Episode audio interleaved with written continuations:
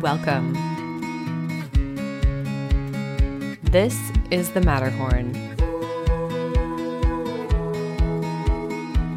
I'm your host, Dr. Kathleen Waller. Here we discover the truth in fiction by understanding how to layer stories with ideas, culture, places, and texts. Join us on Substack for links, extra media, and transcripts. There you can also join the conversation and read my serialized novel, A Hong Kong Story. Hi everyone, it's Kate here, and this is Let's Do This, which breaks down this week's topic on the podcast into a five minute digestible three point plan or a set of questions for you to use in your own creative endeavors. I talk about ways to layer fiction, and these can be novels and short stories or other kinds of writing, songs, visual art, film, whatever you consider a fiction in some way.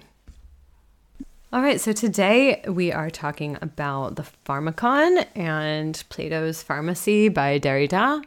Um, well, we talked about it on Tuesday, and we're going to look at how this can apply to your own fictions. So, first, I ask to what extent does your fiction include ambiguities in language?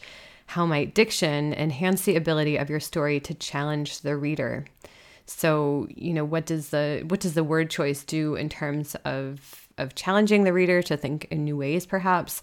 How might the inclusion of multilingualism also enhance this element when we're thinking of issues of translation? It might also be contained within the text. There might be even translations um, described within the text um, or a duplicity of translations described within the text.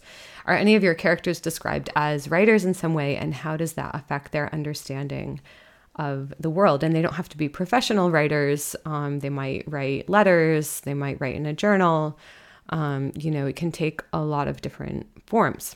Okay, secondly, I ask Have you considered creating a character or ending, for example, with multiple interpretations possible? And what are your motivations or concerns.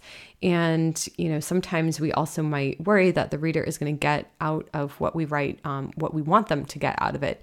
And you might want to ask yourself, you know, why you're concerned with that. Maybe you should be, because maybe there's something really clear and distinct that you want your reader to get from this. Um, and so maybe you need to make something especially clear, or maybe you need to allow another way for the reader to access that idea, um, which is something to think about. Or maybe you really want to leave it more open to interpretation. Um, number three, how might you use the motif of the pharmakon in your fiction?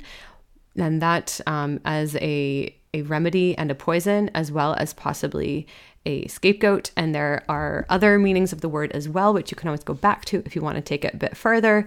Um, but I think, especially just thinking of that remedy and poison, and we looked at a few examples of how um, you might be able to do this um, in your text. What, how might it function in your text, even if you don't name it as pharmakon? Maybe it's more thinking about how something can be both a remedy and a poison, and just reflecting on that um, in the text. So I had a lot of fun looking at Derrida, Derrida with you guys on Tuesday.